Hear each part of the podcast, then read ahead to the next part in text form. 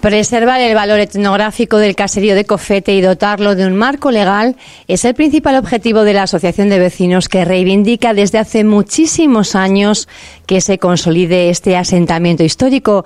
Recientemente se reunían con las autoridades locales e insulares para buscar una solución. Hablamos con Bienvenida Díaz, ella es presidenta de la Asociación de Vecinos y Vecinas de Cofete. Buenos días, bienvenida.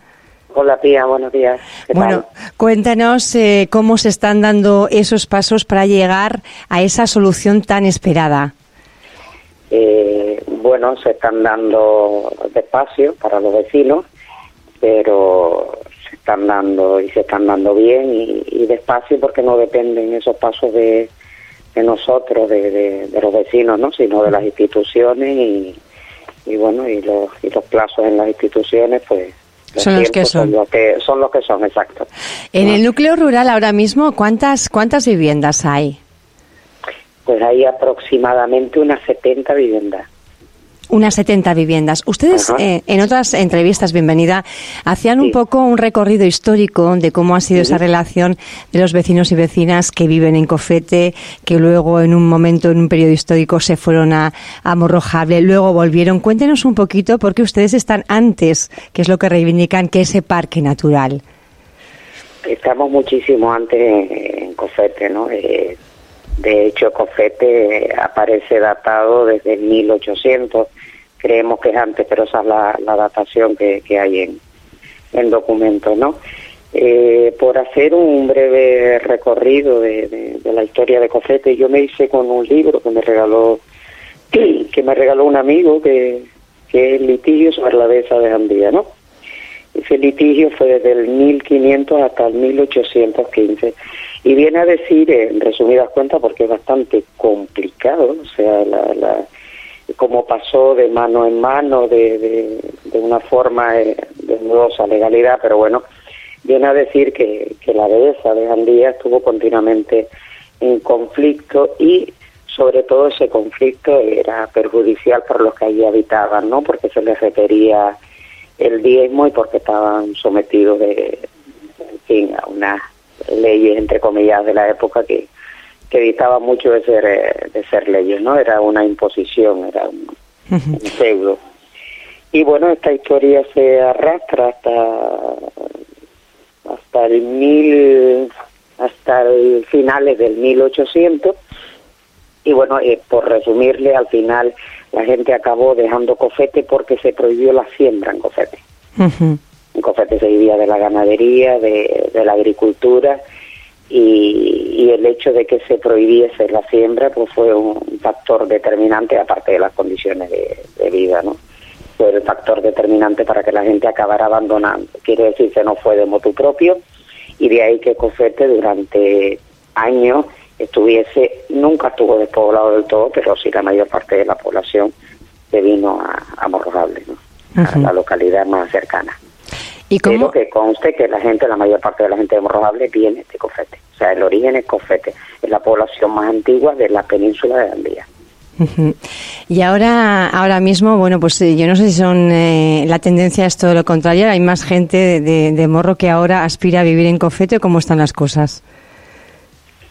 No lo sé porque Cofete pasó a ser eh, residencial por esto que le cuento. O sea, la vida en Cofete se hizo insostenible, no se podía.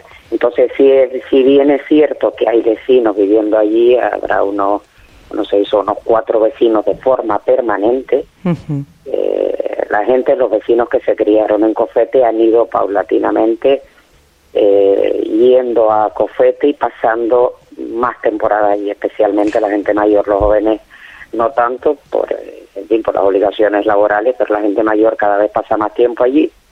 Lo que pasa que en estos últimos años pues se ha complicado bastante la, se ha complicado la, la, estancia en Cofete porque cada vez son más los requerimientos ¿no? que se necesitan eh, porque está muy protegido, es una zona muy protegida, es parque natural también y lógicamente pero no se contó, no se contó con el poblado, el poblado en ningún momento fue regulado, que sabía todos los documentos que yo, porque yo durante todo este tiempo he leído, eh, he leído sobre Cofete, ¿no? Y durante, aparte de eso, el dictamen que nos hizo el, profesor eh, Villar desde la Universidad de, de la laguna en Tenerife, eh, viene a decir lo que pasa que documentado cronológicamente, ¿no? Lo que nosotros decíamos, durante muchos años se situó Cofete en todos los mapas, en todos los documentos eh, locales, insulares y de la comunidad, y sin embargo nunca se reguló. O sea, todo el mundo sabía que estaba Cofete, todo el mundo sabía la datación que tenía Cofete, pero nadie lo reguló. Todo el mundo miró para otro lado. Y sin embargo, otra localidad que hay más al sur, sí fue eh, situada en el mapa y, ordenada, ¿no?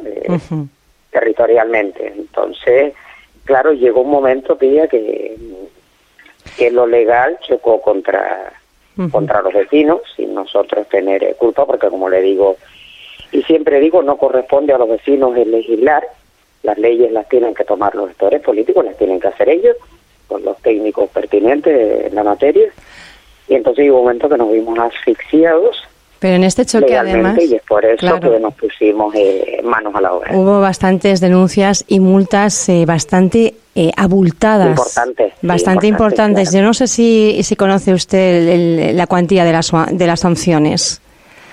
estamos hablando de multas de más de 20.000 euros.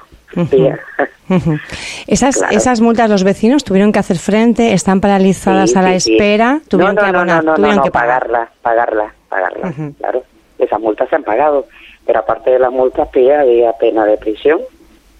Eh, hubo embargos también a varios vecinos, no solo uno, a varios vecinos, hubo embargos bancarios y de propiedades. Y, y bueno, una situación bastante compleja y finalmente pues hay algunas viviendas que están eh, para derribarse, ¿no? Algunas en parte, otras en su gran mayoría y la situación se volvió bastante compleja, muy, muy compleja por algo que entendimos y entendemos que nosotros no teníamos ahí nada que ver. Pero bueno, eh, la justicia dirá, supongo, nosotros legislamos con las leyes que hay y bueno, al final los vecinos pagamos los platos rotos y Bienvenida. Ahora en este contexto nuevo, eh, que es eh, bueno, pues con la implicación tanto del Ayuntamiento de, de Pájara, la corporación local, como del Cabildo de, Fuerteventura, intentando pues establecer una modificación puntual en el planeamiento general para incluir ese ese eh, asentamiento. Mm, por ahí parece parece que pueden ir las cosas para finalmente regular todo todo lo que es Cofete, este, poblado. Este atajo, este atajo legal, como yo lo llamo, porque es un atajo legal, al parecer el ayuntamiento tiene potestad, efectivamente, para hacer una ordenación eh, local y menor sobre COFETE, y es una forma de, de, dar cobertura, ¿no? De dar una cobertura legal a los vecinos. Entre tanto, salen, se terminan, porque al parecer, y según el presidente del Cabildo, ya está, están trabajando en ello, en el POR, en el PRU, y, y entre tanto se termina porque esto sí que lleva tiempo, son planes más complejos, más pormenorizados. Pues el profesor Villar eh, estimó que se podía hacer desde la corporación local pues esa, ese ordenamiento, ¿no? Eh, ese ordenamiento básico para dar cobertura legal a, a los vecinos de Cofete. Entre tanto salen los, los planes más ambiciosos y más Ustedes cuando han estado tantos años reivindicando también, entre una de las eh, reivindicaciones más destacadas era que también se fomentara la pedagogía ambiental, porque ustedes querían convivir con esa naturaleza riquísima que tienen y veían necesario también, eh, bueno, pues, eh, pues fomentar esa pedagogía, ¿no? En esta reunión que tuvimos el, 12, hace unos días, le recordamos a Lola, porque se lo habíamos dicho en a la consejera. 2021, que fue la primera reunión, ¿no? Habíamos dicho que no es normal vivir en un parque natural y bueno, y los vecinos estarían encantadísimos en, conocer las leyes de primera mano, quiero decir, tener un, pues no sé, un libreto, lo que fuese, ¿no? Para saber qué cosas podemos hacer y cuáles no, y sobre todo en qué podemos ayudar a la conservación del parque natural, porque la, la intención eh, de los vecinos es lógicamente ayudar a la conservación, o sea, en ningún momento hemos eh, hemos puesto eh, pegas para que eso se ordene, todo lo contrario, hemos pedido, hemos suplicado que se ordene y por supuesto nos comprometemos a, la conservación porque sabemos dónde estamos y nadie mejor que nosotros para conocer el, el valor de Cofete, el Parque Natural de Andía. Nadie mejor que nosotros puesto que nos hemos criado allí. Bienvenida Díaz, es la presidenta de la Asociación de Vecinos y Vecinas de Cofete. Gracias por participar, bienvenida en esta mañana en Radio Insular y que bueno pues se pueda regular cuanto antes, ¿verdad?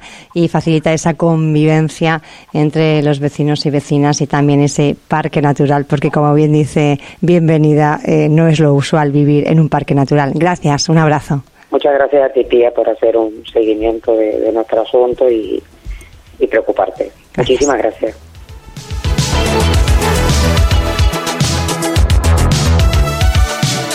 Vuelvo a escuchar esta entrevista en radioinsular.es.